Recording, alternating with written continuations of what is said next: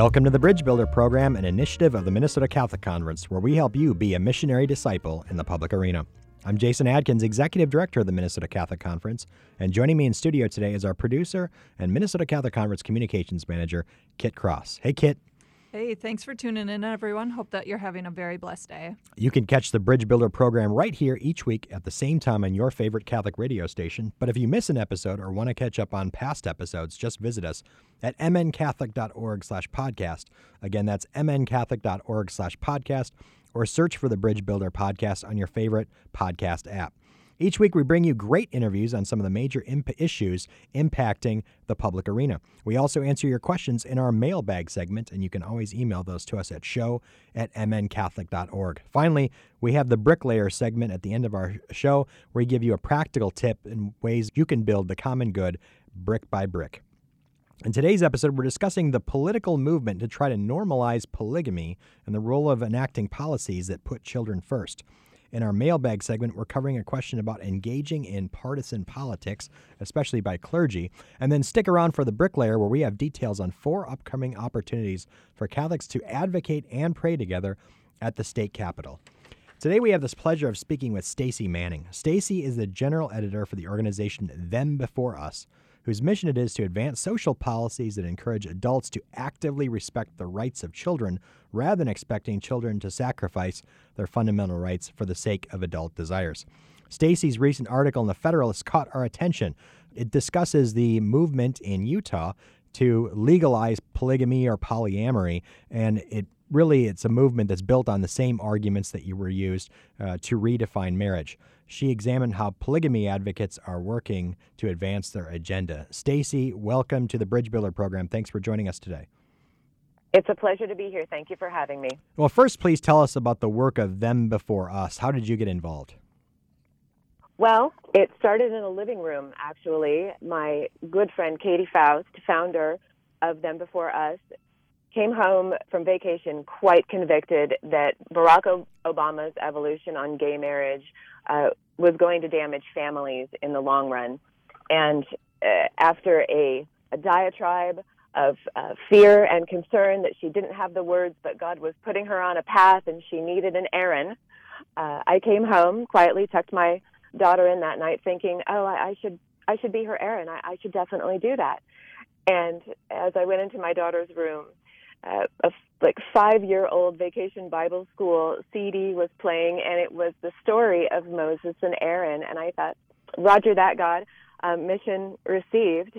And from there, Katy and I began to blog on a, an incendiary titled blog called Ask the Bigot because, you know, absurdity gets attention.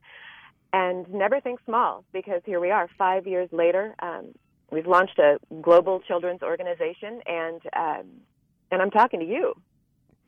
So, uh, Before Us is one of my favorite advocacy organizations precisely because it puts uh, children's needs ahead of adult desires. And that was something that we really focused on uh, here in Minnesota during our marriage amendment debate in 2011 and 2012. Unfortunately, people couldn't see down the road. People were playing che- checkers, not chess.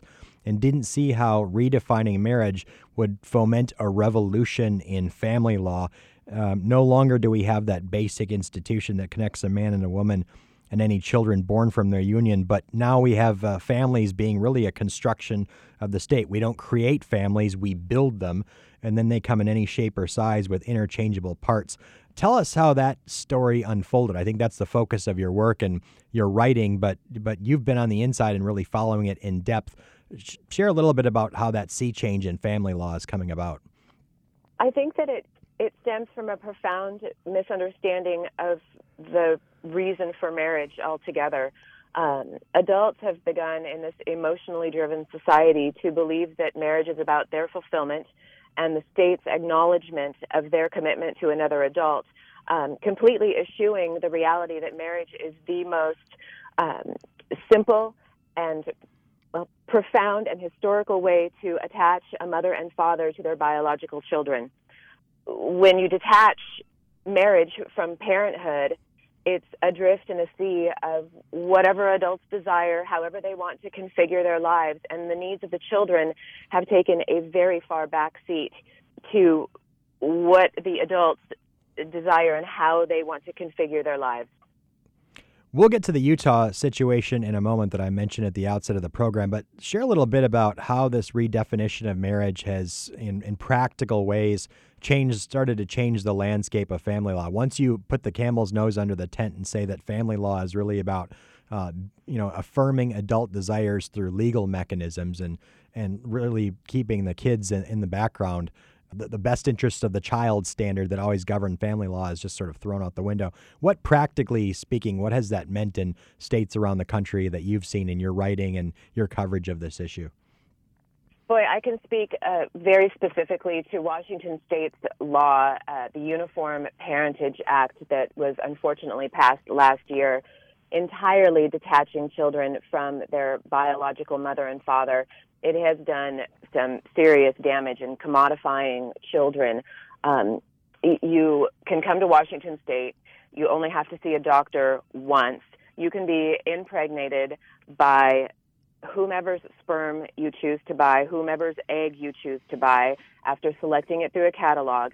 The person that brings you here and has you impregnated doesn't have to be married to you. Anyone can be put on a birth certificate. There are no requirements for um, biological mothers and biological fathers to be on birth certificates.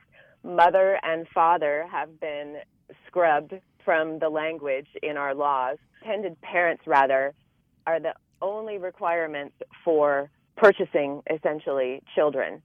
The, there was a case, the state's escaping me, but there was a case where a woman made a deal with a man to sell her baby.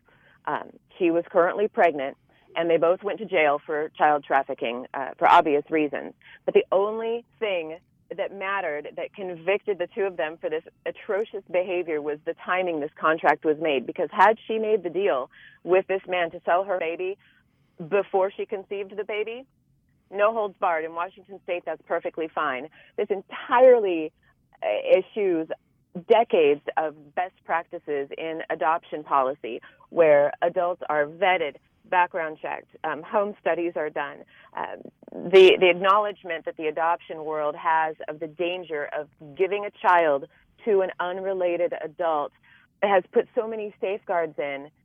It's no different with surrogacy, except for the blindness that the policymakers seem to have in this realm.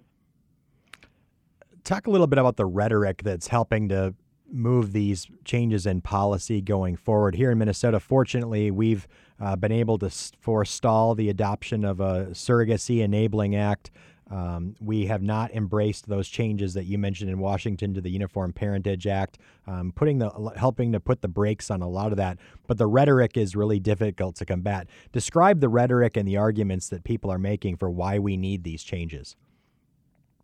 Well, it's the affirmation of an adult's um, romantic desire because love is love.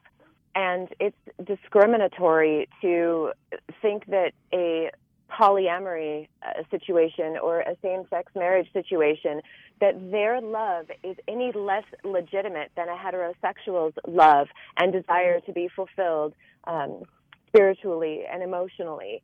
Um, it is an entirely emotionally based um, lexicon completely removed from the needs of any children that might be involved in any of these amalgamations of family or quotes at family.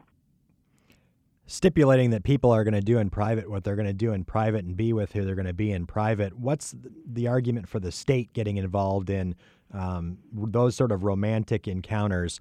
You know, does the state exist to give love licenses out? Is that why we have family law? Are there any way in which there are effective arguments to push back on that kind of rhetoric from the standpoint of the reasons for the state getting involved in marriage? Or is eventually this whole rhetoric going to erode family law like an acid altogether?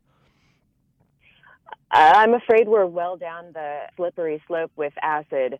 However, if we can have real conversations that begin with "do what you like," you know, um, I'm not your pastor, and the and the state is not your pastor, spiritual leader, faith leader, whichever. But the reality of the state involvement in any relationship is simply concern for the next generation. The state the next generation of the state's citizens, the country's citizens. Um, that has absolutely nothing to do with how two adults choose to comport themselves privately or three adults choose to comport themselves. Um, the state is an unemotional entity that has no legitimate concern for what adults choose to do in the bedroom. Um, it has a significant concern about the health and well being of its next generation of citizens. Yeah, that's right. The states has no interest in the romantic character of a relationship. It exists uh, to it recognizes marriage to bind, like you said, a man and a woman and any children born from their union. And there has to be state involvement in family life because it has to pick up the pieces from when family life breaks down. And so there's the argument that we can just get the state out of all these issues altogether just isn't practical. No, no, and we need we need best policies. Um, of course, there will always be the anecdotal, but what about this? But what about that? Of course, we're awash in brokenness. People make horrible decisions. We need to recognize as a society what is the very, very best environment to raise the most precious commodity that we have. And of course, that, that would be our, our children, the next generation. It seems that as we address these questions, we're inevitably back to that fundamental question, though, of what is marriage? Um, do you see people rethinking, given the family law revolution and the social revolution that's happened even the last decade? Uh, since Barack Obama, as you said, evolved on the question, since the Windsor decision at the Supreme Court, Obergefell, do you see people at all, re- in your encounters, rethinking these questions and saying, huh, I didn't know that what I thought was a move of tolerance to get the state out of the marriage business and just let people do what they want was going to lead to all these changes in family law that have far broader impacts. Do you see any rethinking of that and like rethinking why the state gets involved in the marriage business in the first place? I do. It in my own experiences having these conversations with people. I have I have seen so many light bulbs go off, and it seems to me like there's such a dearth of understanding the fundamentals of why we do what we do. And most people are absolutely motivated by love and concern for people living the best lives as they see fit. Um, the moment you cast the conversation from the perspective of the child and add just a few layers of what detaching parenthood from marriage has done in the lives of children, it is an immediate sea change in people. Oh, I never thought about it that way. Coming at it from a loving perspective, loving the children and their well being first and foremost, and therefore loving adults by highlighting the damage that can happen. People don't, I don't believe people intend to put children in a bad situation to damage them um, they want what they want, and they've not heard the other side of the argument at all. Let's probe that a little bit more in terms of children's need. We're talking about children's needs over adult desires, them before us.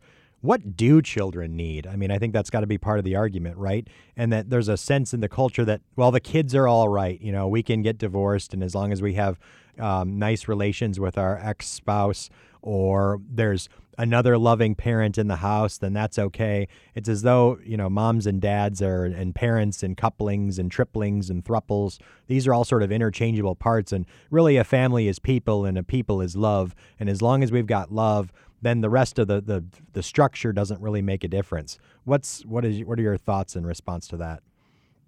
Yeah, the statistics just don't bear that out. Love is not enough for children to thrive for all the societal ills that we face, if when you add marriage, the the outcome for children in, improves dramatically. Statistically, stepmothers are less likely to buy quality food for children they're not related to. Children of stepmothers receive less health care. Uh, they have less money spent on their education. It, it's just a generally evidenced by the, the financial investment these families make in their kids when they are step parent situations is, is kind of an obvious red flag. Conversely, stepfathers or unrelated males in the household, boyfriends, cohabitation, just Googling um, mother's boyfriend will bring up pages and pages of horrifying stories of children suffering abuse at the hands of unrelated men. Um, the fact is, and, and I think we all know this, mothers and fathers are the most invested, um, the most connected to their biological children, and children have a right to be known and loved by their mother and father living in the same household. In that context, I think that's absolutely right. And this idea that even in a a marriage that's not perfect, but none, and whose is, but even in a difficult marriage, the parents are better off staying together for the well being of the child uh, than trying to create a new loving home for that child. The statistics seem to underscore that as well. So, this idea that families are can be constructed or built in any way, and as long as there's quote unquote love, the kids are going to be all right. Uh, as you said, uh, Stacy, so well, the statistics just don't bear that out uh, in, in any way, shape, or form. Yeah, the reality is that a child whose parent dies fares better than a child who suffers divorce and grows up with two households with stand in step parent, mother, and father.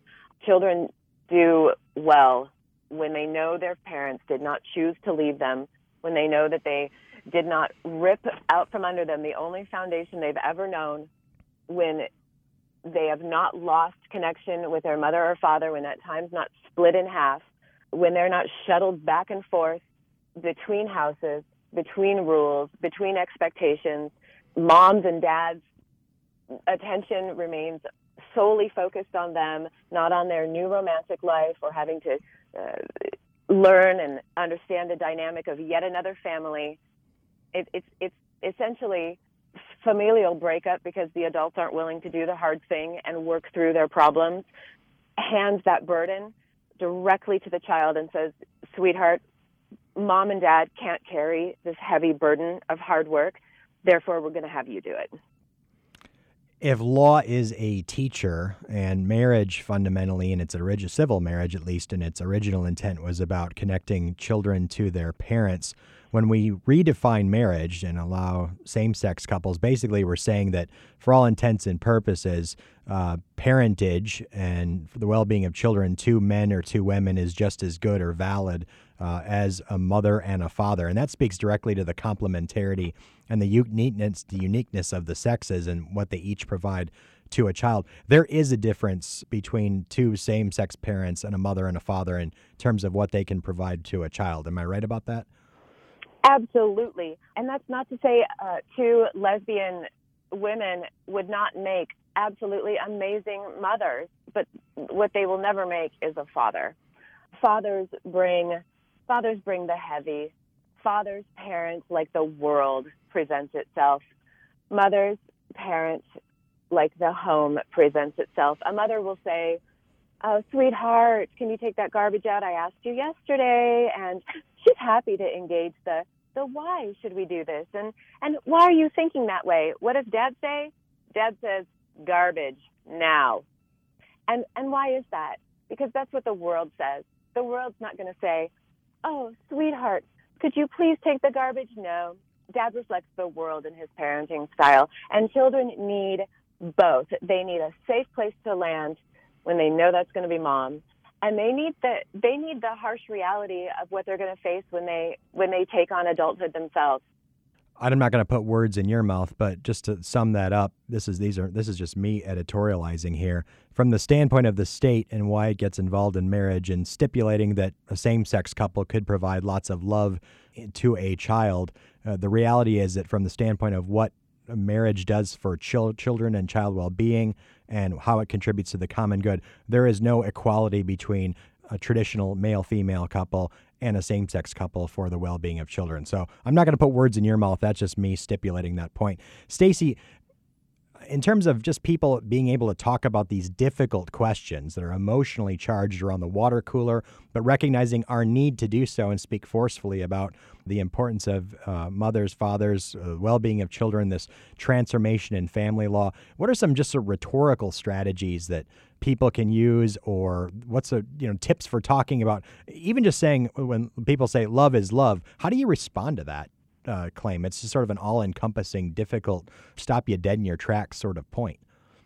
it, it is a stop you dead in your tracks. Um, I find that the best conversation is about the person's experience with their own mother and father, um, asking them questions about which parent, uh, which parent would they choose to have gone without have they read any of the stories? We have a huge storage bank on them before us of children really speaking anonymously sometimes, um, but a safe place for them to really share their mother or father hunger for those who grow up grew up in a same-sex marriage, or their struggles with divorce.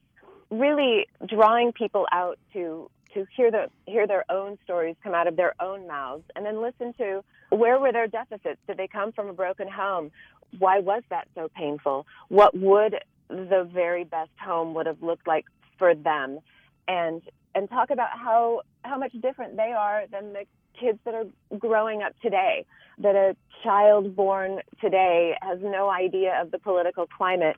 How could that child be any any different when compared to a child born you know 100 years ago?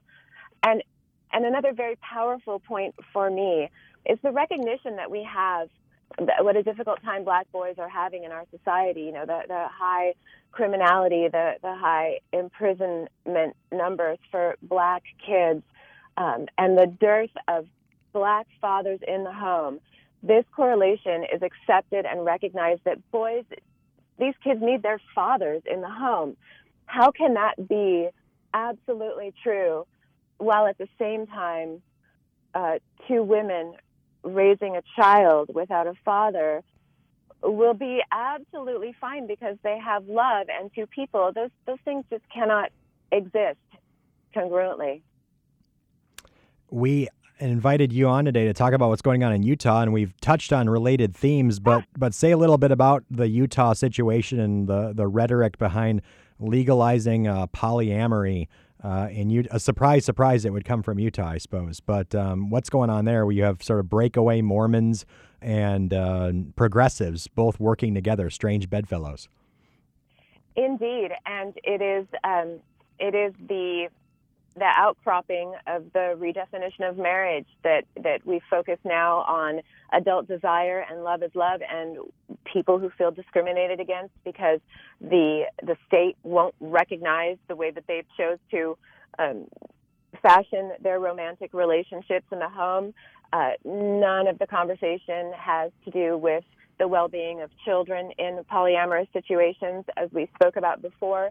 The statistics regarding unrelated adults in the home um, also apply to two plus one, two, three. Um, we're still talking about men and women who are not invested the way that biological parents are invested in the children. More does not necessarily mean greater investment. I would say that the amount of time means the amount of time that a child would be able to spend with their their parents, biological parents, would be diminished as those parents have other interests in the home. Read some of the stories on the Before Us about kids that grow up in polyamorous homes, and kids aren't into watching their father make moves on a woman who's not their mother with their mother in the next room. It's sexually confusing. It doesn't model in any way the healthiest best practice of making a marriage and making an adult life for the children involved. Not to mention the misogyny of polyamorous and polygamous relationships, the prevalence of sexual abuse, and all these things. But this is where we've come when consent has become the standard of the good. Stacy Manning, it's been a pleasure to have you on the Bridge Builder Day. Where can people go to find more information about your important work at Them Before Us? Yep, thembeforeus.com. Please come and visit our site, read some of our stories. We have many studies. If you feel you need girding when you make these arguments with people that you know and love, come and do some homework. Our, our site has, oh, so much personal story and so much of the science. We, I really feel like we're making a very good case and if you would just take the leap with us, I, I believe that so many listening are definitely one of us. And thank you so much for having me. Stacy, I'm encouraged by your words and your work. God bless you and the work of them before us. And thanks for joining us on the Bridge Builder today. Thank you for having me. Have a great day. And we'll be back in a moment with our mailbag segment.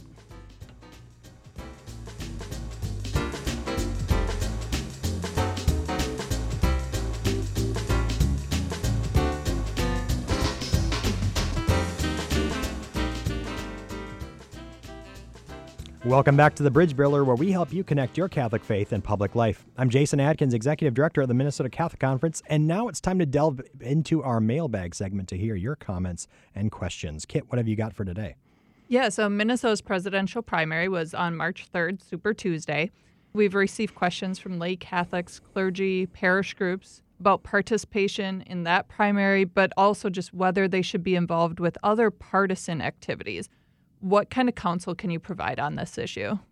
Well, if we don't want the parties to shape us, then we have to shape the parties. So we certainly encourage people to get involved, bring the Catholic principles, Catholic the gospel voice into the party platforms. As society secularizes, uh, the party platforms become more and more detached on both sides uh, from Christ, you know, Judeo-Christian values, a Judeo-Christian worldview, and we shouldn't be surprised by that because of secularization, because uh, uh, a rise in unbelief and practical atheism, uh, as the popes have called it. So that's not surprising. That's why we need to be more engaged from the standpoint of working with through in and through the parties to promote the common good and to provide resolutions in party platforms through the caucus process to help pick good candidates who bring a consistent ethic of life into the public conversation. We need more of those, not fewer. We advise the bishops that clergy voting in the primary functioned as a partisan activity. And so we presume that priests weren't caucusing when we had a caucus system and as we move to a primary system in which it's possible that a clergy's choice of ballot, Republican or Democrat, or if there were other parties participating, might become known. We think that priests,